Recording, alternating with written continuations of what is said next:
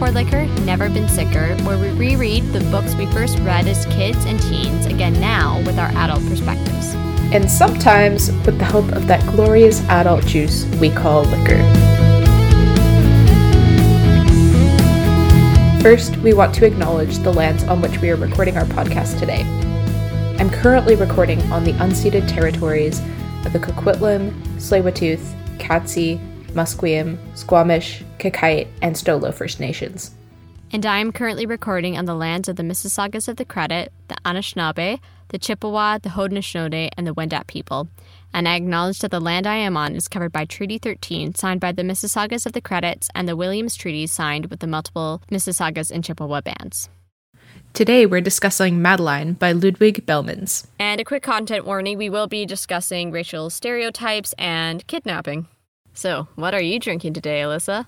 Well, I did not prepare a cocktail for today because I genuinely couldn't think of a single drink to go with Madeline. Like It I don't a know. hard one, yeah. So I am drinking Moody Ales West Coast IPA, fruity IPA with jammy tangerine, marmalade, and apricot notes. And for some reason, that seems it seems like a Madeline flavor. I don't know.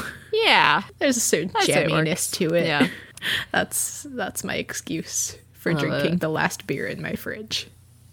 Amazing. What are you drinking? Uh, so I'm drinking a cocktail called We Love Our Bread, We Love Our Butter, but most of all, we love gin. Oh my god. that is what it's called. It is a gin and tonic. I put a lot I- of effort into it. oh my god, I love that so much. That yeah, that got me. Yeah, oh, I was hoping it would because that got me. I was watching Madeline Lost in Paris last night, and that line popped up, and I was like, I have not heard that in years. I haven't heard that in like probably 20 years. Yeah, and then I came up with the name with my roommate, and I was That's like, great. perfect, done. So so what's in it? Uh, it's a gin and tonic. Oh, love that. lemon. Uh, a classic drink Yeah, on this it was show. a busy day, and then I was like, "Oh shit, I didn't make a drink." And what do you pair with this? oh So yeah. So that's when yeah. I went, "Okay, a gin kind of drink we love." And then I We love a gin here.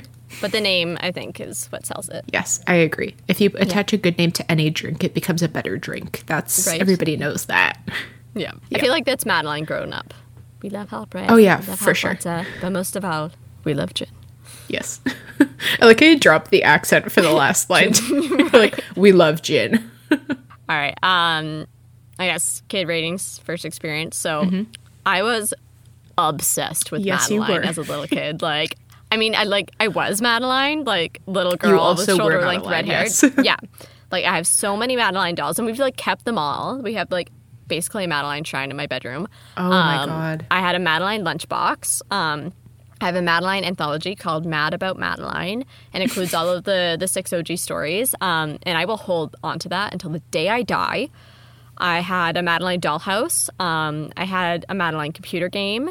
I Oh obviously gosh. watched the movie nonstop. I dressed up as Madeline for Halloween when I was 5 Uh-huh. Madeline was my imaginary best friend. I definitely remember making my parents pretend to be Miss Clavel while they were tucking me to bed so I could say, Good night, good night, Miss Clavel. And then I got in trouble at the pool once because I was pretending to be Madeline falling off the bridge into the water, and the lifeguard had to ask me to stop screaming help. Oh my god, that's very like Anne of Green Gables of you. Like, basically, Madeline was my Frozen. Yeah, that checks out. I lived and breathed Madeline for Mm-hmm. a few years. I'm sure I tried to get our family to name our yellow lab Genevieve. yeah. I don't think anyone went for it. So for like little five year old Allison, 20 out of 10 for this one. That checks out. Like, I can confirm this. The amount of Madeline dolls that you have is surprising. And I Yeah. we still have them. We can't let go of them. Oh my gosh. I haven't been in your childhood bedroom in like eight years, but I can imagine the shrine that is there. They're all just like now in a um like a laundry basket though. It's like slowly gosh. becoming my mom's second bedroom. But the little lunchbox stays on my desk in its shrine. Iconic. Yeah, and I brought the anthology with me to Toronto, especially when we started this podcast. I was like, we will Oh, be you're- doing Madeline. Like, we're going to need these. yeah. Perfect. All right, what about you? Well, I mean, I definitely remember liking Madeline, but I don't like. I remember you being fully obsessed when we were really young. Uh, I think maybe like a solid 80% of my Madeline exposure was through you and just like being at your house. Yeah, probably. I mean, we may have had some of the books at my parents' place, like maybe, but I know that I read them and I know that I watched some of the cartoon. I think there's only six episodes. I think it's like a, a mini series. Is that right? Yeah, I think that's yeah. right. So I, I'm pretty sure I watched all of those. Uh, I don't. I genuinely don't remember if I saw the movie adaptation or not. Like I have no Hmm. recollection of it, and I didn't watch a clip of it. But if I did, I guess I would know for sure. But I have, I have Maybe, no yeah. Hmm. idea. I don't know. So, so that's a fun mystery. I feel like when I was a little kid, I probably would have rated it like a nine out of ten because obviously I enjoyed it and my proximity to you necessitated it. Mm-hmm. But uh, I enjoyed it, but I don't think it was as influential or impactful on me as it was on you because I clearly don't remember it as well as you do. That's fair, yeah. I can't just like at the drop of a hat start quoting it. Oh, yeah. I, that first book I could do in my sleep. Yeah, I'm, I'm sure you could. Yeah. It's Yeah. this doing this episode sort of unlocked a, a tiny memory portion of my brain that I completely forgot about. And it, so it's been kind of fun to like revisit that, not having thought about Madeline in like actually 20 years. So yeah, it's been interesting. That's true. Um, so I thought opposed to doing like a synopsis because it's similar to like the Winnie the Pooh's. It's like a smaller story. So I thought I'd do a bit of a background on Madeline for those of you who were not don't have the knowledge level that I do of Madeline. There, the obsession. the pure obsession. Um, so Madeline is a series of picture books by Ludwig Bemelmans, following a little girl named Madeline. Big surprise, who t- attends boarding school in Paris. The original series contained six stories and went on to inspire the Madeline media franchise, six more books written by John Bemelmans Marciano, a cartoon series, and a feature film. The story follows Madeline's adventures, including getting her appendix removed, befriending the Spanish ambassador's son next door, who she labels a bad hat, falling into the river and being uh, rescued by a dog, and running away with the circus, and visiting London, just to name a few. Uh, at the time of the movie release in 1998, starring Hatty Jones as Madeline and Frances McDormand as Miss Clavel, iconic. Very Uh, iconic. right? I don't think I realized that was Frances McDormand until like this time watching it, and I was like, "Oh my god!"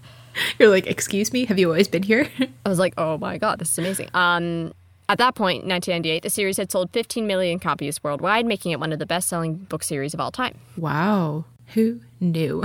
Okay, so before we start, do we do an orphan trope shot? It's gray area because in the books, Madeline has rich parents that have just sent her to boarding school. She's not an orphan; she has parents, and we know this because uh, her dad like sends her gifts to the hospital when she gets her appendix removed. And in the Christmas one, she goes on like the flying carpet and goes home to visit them for Christmas. So she's not an orphan, but the cartoon and the movie made her an orphan in both of those. Yes, because of the trope, one might say. obviously they're like, how do people like Madeline? She's not an orphan. She's not an orphan. We need to kill her parents. She's not relatable. right now. She's a rich little girl. No. Absolutely not. No, I, I think yes, trope shot is valid shot? because I always remembered her as an orphan. And I was Mm-hmm. confused when she traveled to her parents' house on the magic carpet because I was like, wait, her parents aren't dead. Excuse me. Right? Yeah. Uh, so I think I think that's a point in its favor.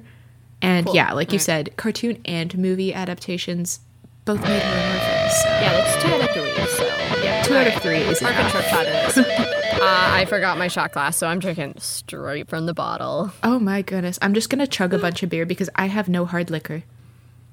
Very fun. All right. Oh, I have not chugged beer in a very long time. All right. I wanted to start with uh, the writing. Uh, I feel like we haven't started with just like the writing in a while. Yeah, we, we were sort doing Harry Potter for once so we long. addressed the first Harry Potter's writing. We yeah, sort it was of like just the writing style's Yeah. the same. Yeah.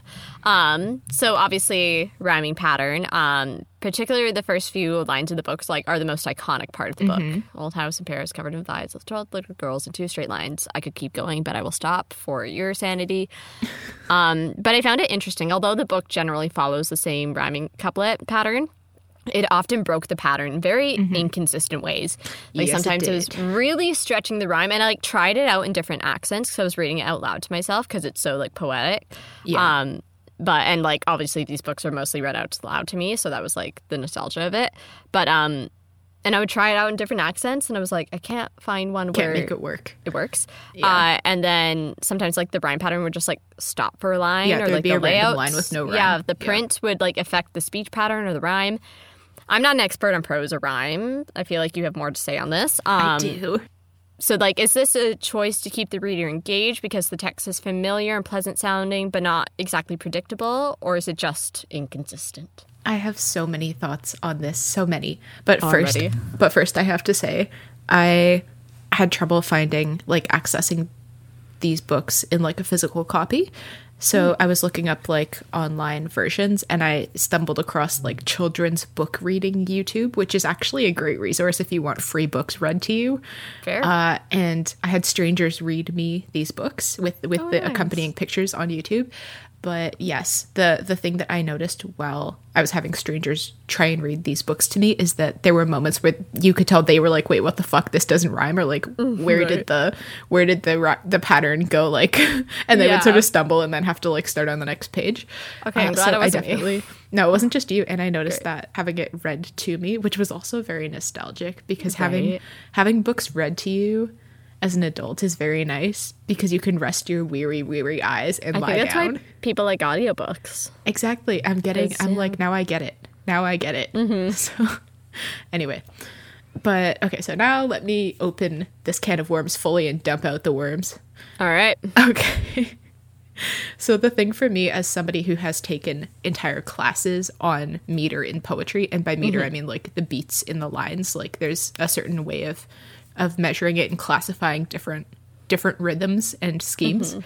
Uh so to to not overcomplicate it I I have history in studying this uh and I have some thoughts about the structure of the writing in these books. So oh, All right. wait. Actually, before I let go of I took classes in this, did you know that one of my math credits that I used to graduate university is in a poetry class where we counted the meter in the lines of poetry? I remember you texting me that, being like, "Guess what my math class is? It's a poetry class." I don't know why they let this count as math. and it's to be so fair. I had I did have an extra like math credit because I took other math classes that were like actual math. But uh, I just think it's funny that this counted as math because the highest number we counted up to was 13, which is such a high number. How could I have counted that high by myself? More Shocking. than dance. We only count to eight in dance. yeah, five, six, seven, eight. Like what the what about the rest of the what about the beginning of the numbers? Anyway, okay. Back on track. so normally a children's story with rhyming, sort of like a, a nursery rhyme or something, is very regular and it has a very specific meter and rhyme scheme to it so that kids can like easily follow along but also remember it easily. Mm-hmm. Because as you said, the first few lines of these books are the most regular and they're also the ones that you remember because they're mm-hmm. repeated and they're they have the perfect rhyme and the perfect meter. Mm-hmm. Uh, so I think that's why I found reading Madeline particularly jarring because it it lulls you into a sense of regularity by like the iconic opening lines, which are always the same, and then we get these sort of pattern breakdowns at moments when it's very noticeable. So I didn't spend mm-hmm. like a super long time examining the instances where this happens because my sanity only has so much capacity at this point in my adult life and I don't want to mm-hmm. ruin childhoods.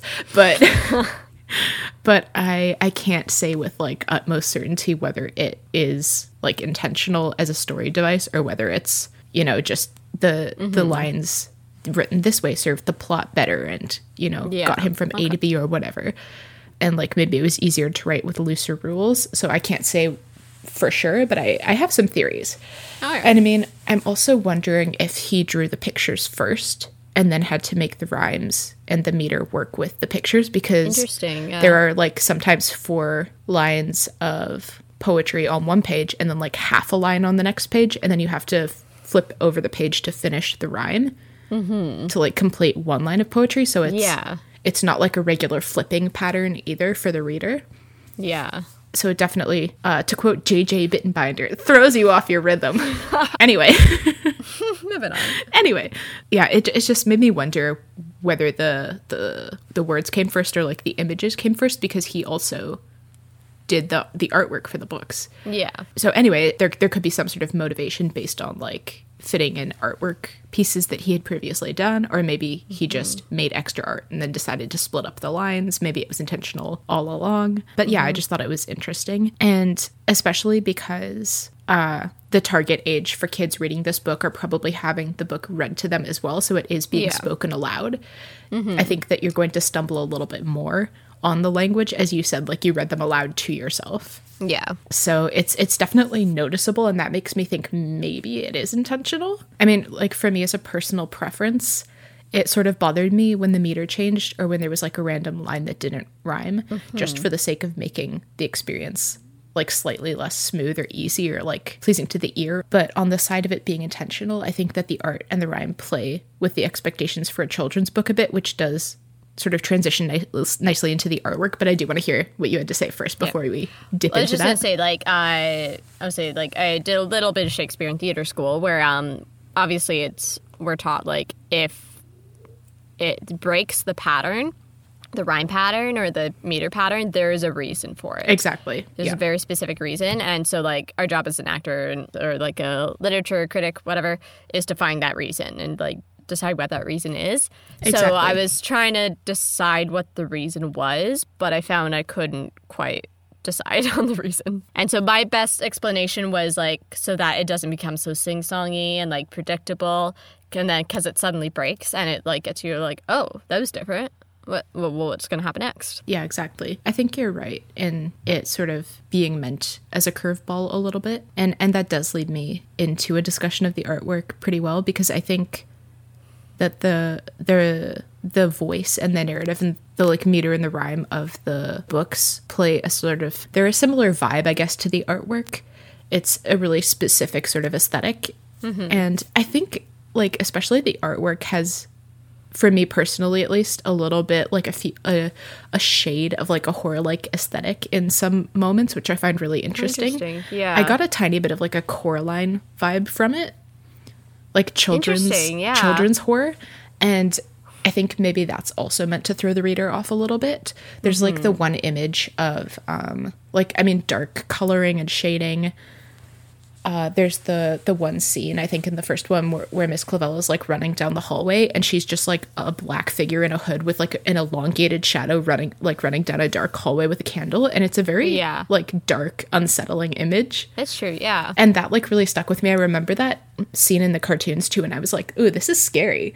Mm-hmm. So baby me picked up on that. Anyway, so I think that there's a bit of that vibe going on, and it's it's like slightly off kilter, like with the story and with the image and with the meter and with the rhyme.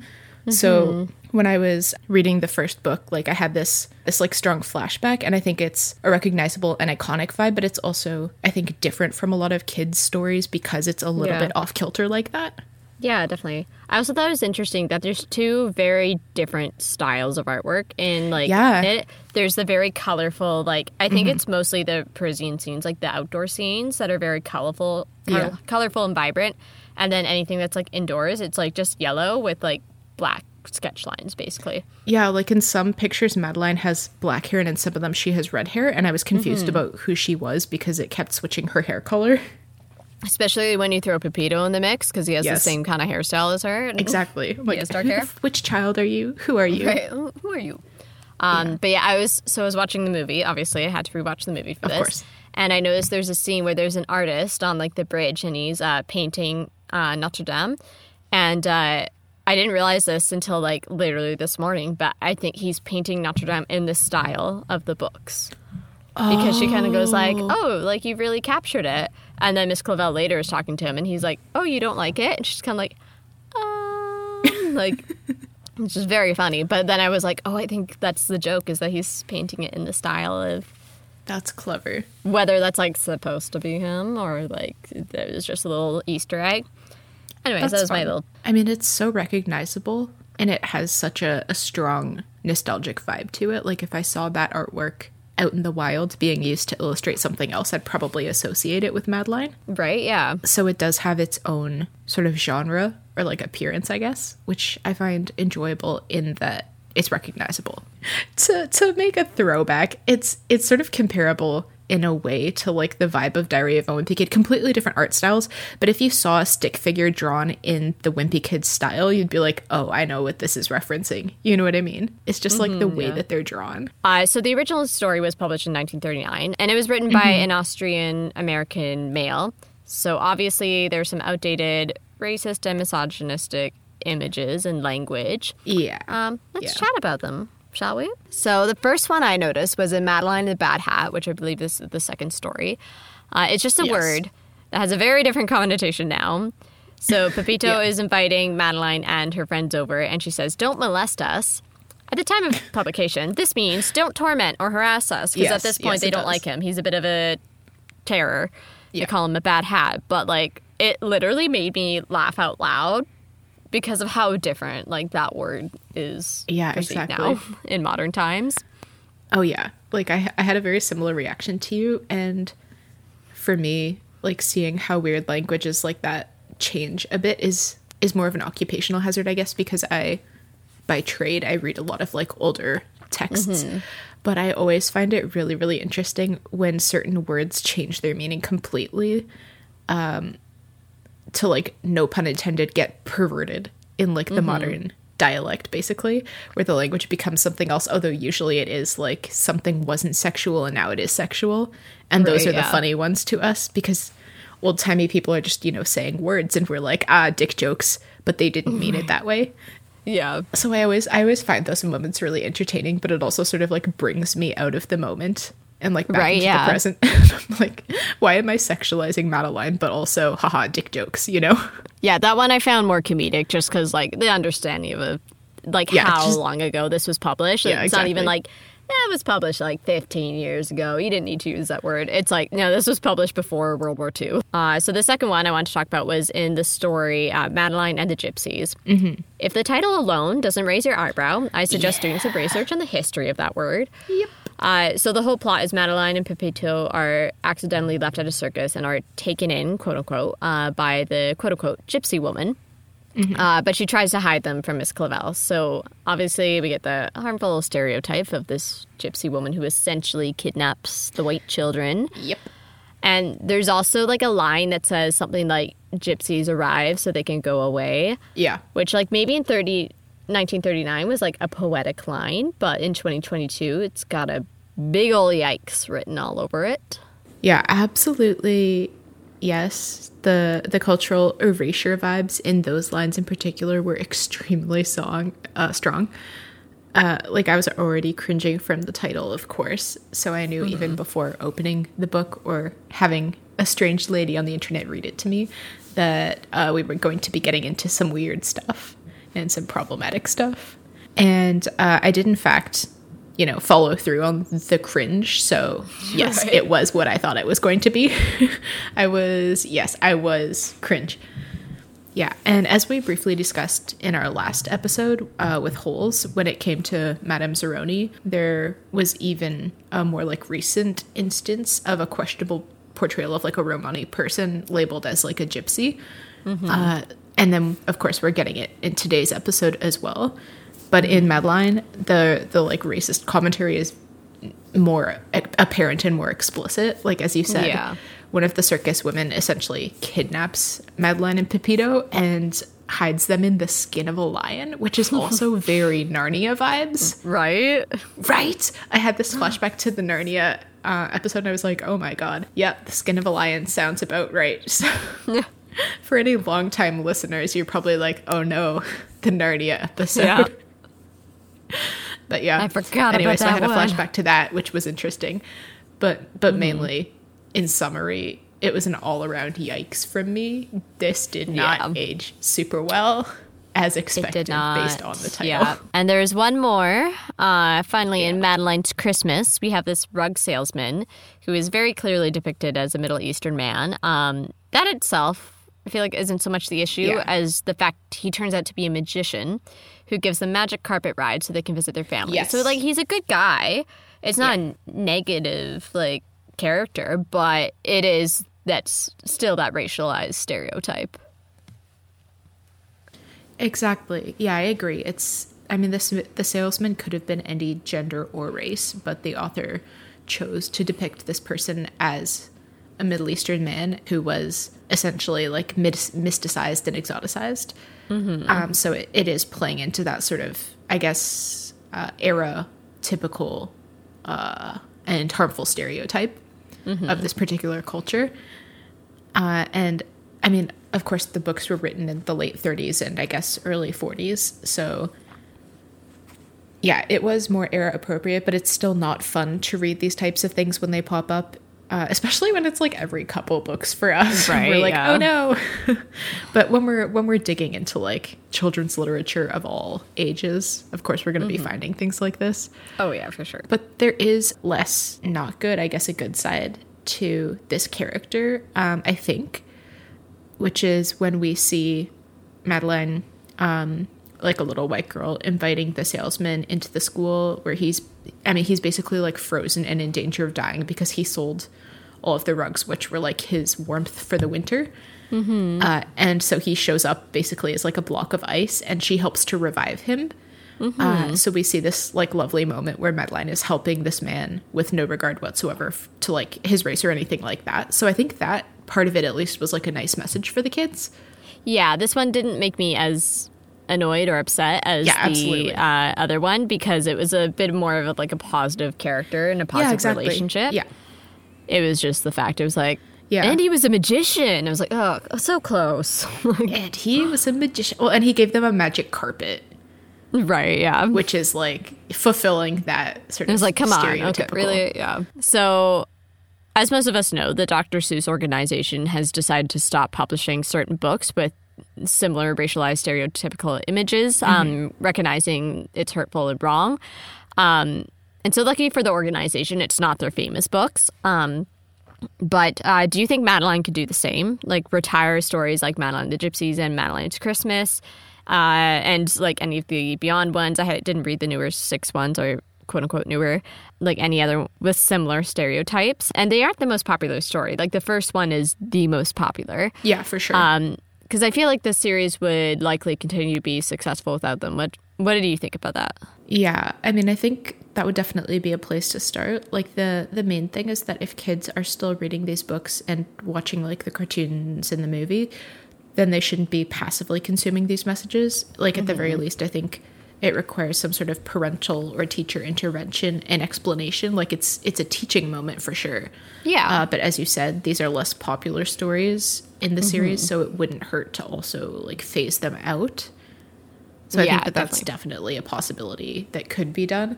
And I mean, I don't mm-hmm. know how often these particular stories are being read because when I was looking for hard copies of these books to read, Madeline and the Gypsies and Madeline's Christmas, I think were the hardest to find. So Yeah. that might already sort of be happening just on like a each librarian individually who stocks the library might be making these calls based on like yeah, on like judgment. a lower scale level than Dr. Seuss Exactly, organization making yeah. a big announcement and everyone losing their shit over it. Um, Yeah, because- because like, whoever's- just not gonna yeah, talk about these whoever's categorizing the the library books in the database might have been like, hmm, maybe we don't buy a new version of Madeline and the Gypsies. Maybe that reads as extremely problematic. you Right, know? yeah. How about we focus on the other How Madeline about we don't have that in our? Yeah. catalog? yeah. Right, yeah. I think at the very least, some sort of preemptory Mm-hmm. guiding lesson or explanation so that it's not being passively consumed, and then Yeah. also maybe followed up by phasing out these stories that aren't uh, that that are basically structured around a, a problematic narrative or stereotype. Yes, I agree. Yeah, for sure. So I think you also wanted to maybe talk about gender stereotypes, and I did have some some little Yeah, thoughts about you go about this, it? of Um, course. yeah, you go first. Because I'll- feminist rant time is every time. It is all the time, naturally. So I think that we do see a couple of different depictions of women in this series. Uh, with Miss Clavel, she's absolutely portrayed as more of like a helpless, nurturing maternal figure, which is sort of typical for the time, but also obviously like frustrating as a as a modern independent woman with a multifaceted personality not confined to my gender. Uh, and I mean, she she does seem a bit helpless, like to the children's whims, and doesn't really have a lot of authority.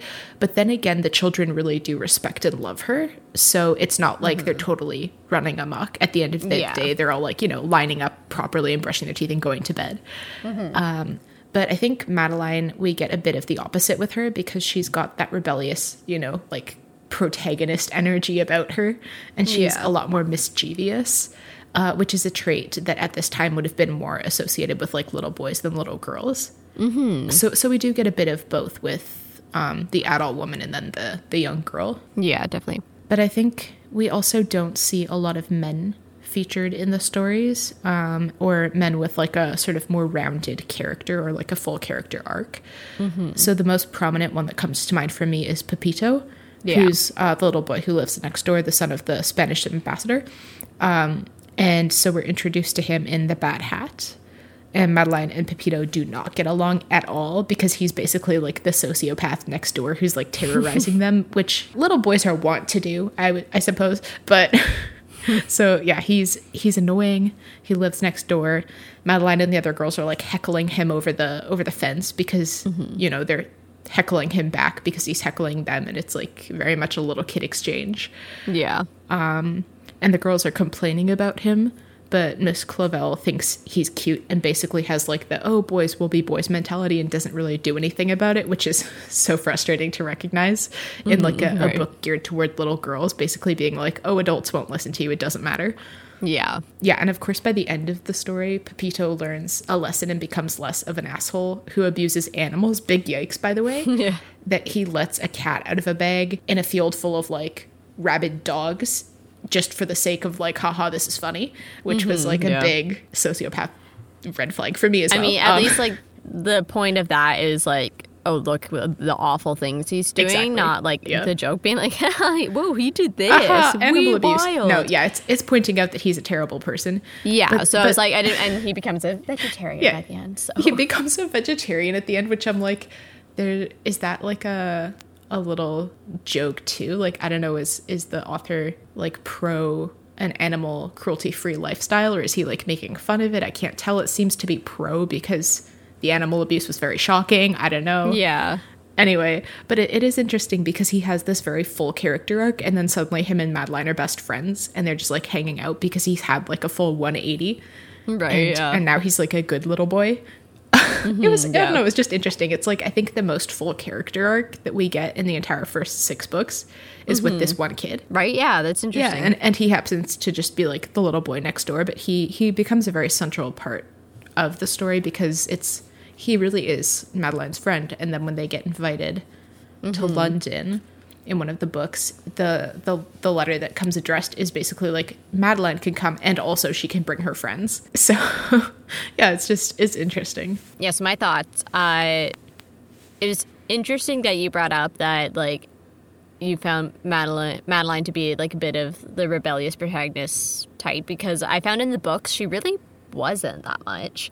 I think they amped that up more in like the series, the Yeah. cartoon, and the movie. You might be right, yeah. Because I found this one like all the girls were like very well behaved girls, and it was just like Madeline was like she was a little bit braver than the others and was like willing Yeah, to stand up yeah. for herself.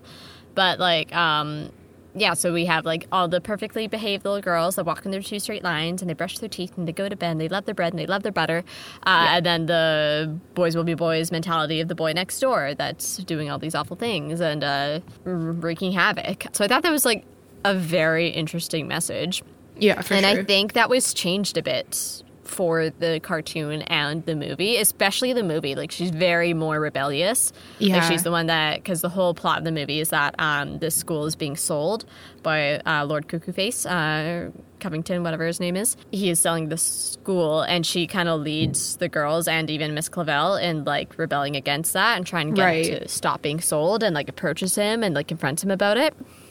Uh, and like uh, is the one that kind of stands up to Pepito and isn't like, oh my god, he's a boy. It's just like, he's an awful person. Stop liking him. yeah. Uh, so I think that was amped up way more for the movie. I found the book, she, yeah, was just like the perfect little well behaved rich girl, which I found very interesting to have the that Yeah. dynamic of the boys and girls. Yeah. Yeah, it is interesting because I think where my main uh, sort of nostalgia factor or memory of Madeline comes from is definitely from the cartoons. Mm-hmm. Um, because again, like I did think that she was an orphan until reading the books again, and I think I just had this clear picture of her personality based on how she was brought to life in the cartoon. Yeah. And you're right that she is a little bit more flat in in the books. Like there's a little bit less Spunk. yeah, a little bit less spunk in her. Like to be to be sure, she's still got the protagonist energy, but Oh, she's yeah. not quite as she's not quite as much of like an Anne, like an Anne of Green Yeah. Gables type character. She's not quite that free. Yeah, I totally agree. Uh, again, it was like published in 1939, so obviously they're like little girls behave well, little boys can do whatever the fuck they want. Yeah, yeah, definitely not the worst gender representation I've seen from Right, this yeah. era by far, but not the best either. yeah, and like how modern adaptations of Madeline have been taken. Like I have Yeah. hope that like people are willing to part with that original book, like of Yeah. the perfect, well-behaved girls, especially with the 1998 movie, which I also want to talk about because I did Oh, rewatch yes. it last night, and like it holds up. It is a good movie. It, I had such a good time watching it. First of all, Frances McDormand. I know I mentioned this earlier, Mm-hmm. but Frances McDormand as Miss Clavel, so good. The little girl, Hatty Jones, I think her name is. I also said that earlier. yeah. Who plays Madeline is like perfect. Like also kid can act. Like she must have been one of those kids that like walked in the room for the audition. They're like done. Yeah, they're like, you're We're it. casting you. It's so good. Yeah. And like it was actually like so funny. And then as I said, they gave Madeline a lot more agency, and a lot more rebellion in her. Yeah. Yeah, and like it definitely had a big nostalgia factor for me, but I was also like, no, this is a good movie. Like I would totally show this to my kids nowadays. Like It is nice so when cute. things hold up like that.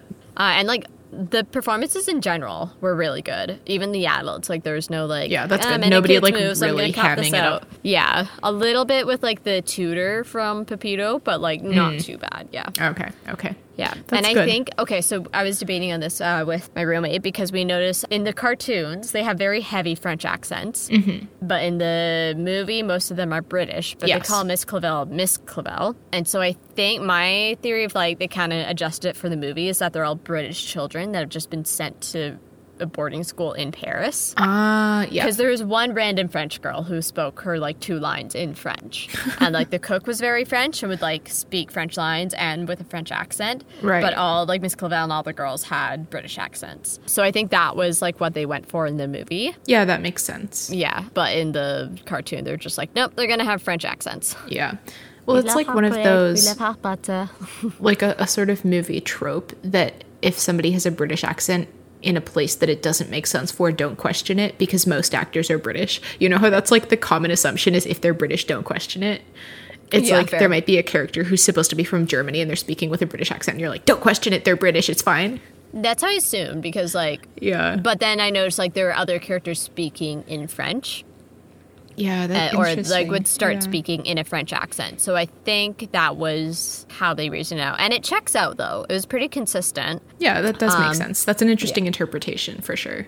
Right, Yeah. and that checks out. yeah. And then of course we watched uh, Madeline Lost in Paris, the cartoon movie, Ah, which was yes. also iconic. All those songs just like from deep in my like Oh my cranium, just like came Yeah. all up, and I was like, It's so funny how like those certain little nuggets are buried very, very deep, like decades Oh, yeah. deep, and then one tiny little thing you're like, oh, I suddenly remember this thing I haven't actually thought about in 20 years. Yeah, and there's a Yeah. bit. I remember saying this in the Holes episode. There was like one shot from the movie that was like, I remember that from Yeah. the trailer. Same thing with Madeline Lost in Paris. I guess it was like on one of the movies I watched twenty four seven. Yeah. I back in back in the nineties. In case if any of you are younger than that that Yeah. are listening. Wow. Um, we would get like the coming soon to theaters, and you would get a Oh, bunch yeah. of ads for movies coming to Of course. or like coming soon to home video, and then it would be like an ad for a feature first presentation. So I remember Madeline Lost in Paris was an ad. I think it was Annie, the 1999 version. That makes sense. Yes. Um, 1999, yeah. Another movie that you played constantly in your home featuring Yep. a redhead little girl. There is a pattern here. There's a pattern here. And so I like remember the song. It's like "Chai Chai, da, da, da," and "Chai Chai, well read. Like was the song that I Oh like my gosh, remembered so well, right? And at the Yeah, end they all go wee wee. And I was like, what?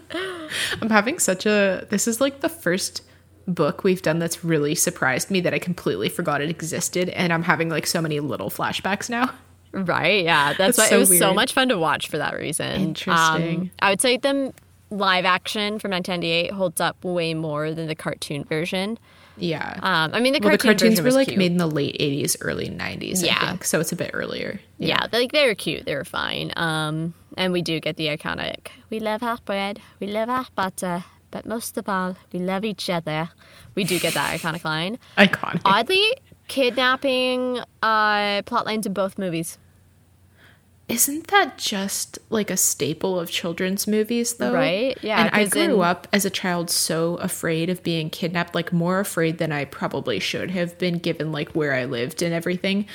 And I think it's because of all of these movies teaching us that we're going to get kidnapped and go on a sketchy I will say, I remember there being an attempted kidnapping near my school in elementary school. so, Ah, like, yes. they were like, it's fine, but like not unheard of here. like, you are a bunch, Yeah. bunch of rich, rich white kids. Like, Yes. Yeah. uh, I guess middle class white kids. We weren't that rich. Um, I was talking to another friend today. I was mentioning Madeline, and she was like, "Oh yeah, I watched the movie, and that's how I.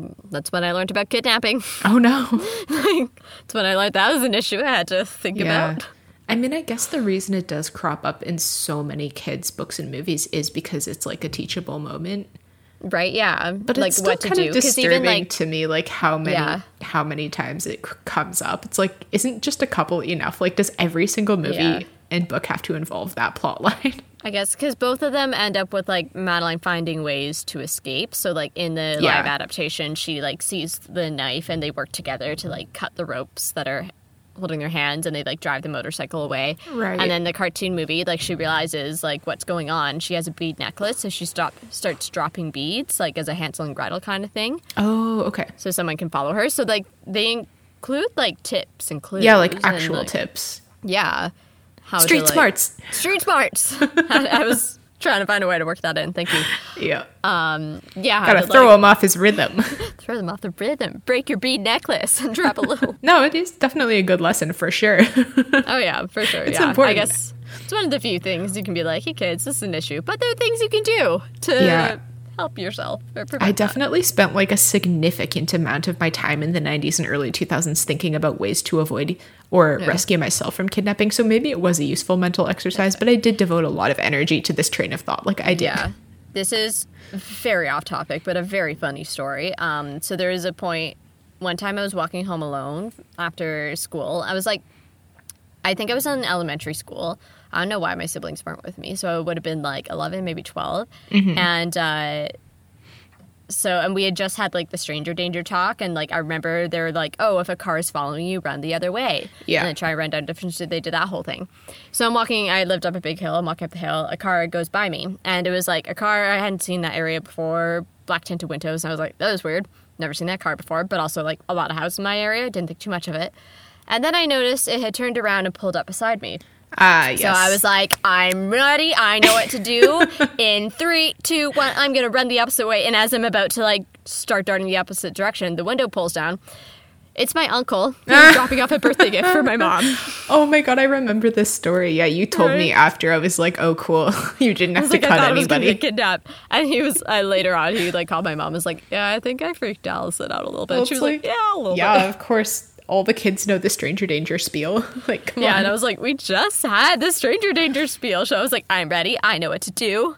And I was even like coming up with my way to get home, like the other way home I could Yep. take to like get myself home. But no, I got a ride home from my uncle instead. And then my mom was like, "Why'd you get in the car with a stranger?" I was like, "Wasn't a stranger. It was Uncle Andrew.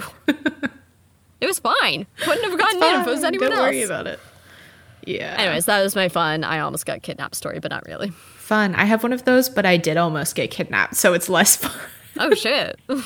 Did I never I tell know you about story? that? One I time know. I was on the way home from school. I was like in maybe like grade eight or grade nine, and I was walking through my neighborhood, and this van started like uh, driving slowly down the street towards me, and so I was like, hmm, weird, and I kept walking, and then I noticed that it pulled into a driveway when it passed me and turned around and then started following me real slow, and I started walking faster, and the van started driving faster, and then I started running, and the van started driving faster, and I was like, oh, nope. no. So I dipped in, you know, like behind, you can like go behind between the fence and that church, like near my house. So I like Yeah. zipped through the little alleyway there that cars can't go through, and then like opened the the gate at the end of the street and then like ran through it and made it home. And I was like, hmm, cool. I mean, they could have just been looking for directions, but I was like, no, I almost died today. That's fair. Yeah. so I'm sticking to it anyway. Yeah. I mean, that does sound a little creepy. And if uh, they were very honest, had honest intentions, it's like they should have realized, been like, we're a car following a little girl walking home. Exactly. Like either you're a very out of touch adult or you're a creeper. So I'm gonna run either yeah. way. True. Anyway, I don't blame you. Run from strangers unless they're not. Uh, no, always run from strangers. Always Never meet anybody strangers. new. It's terrible. Stranger dangers.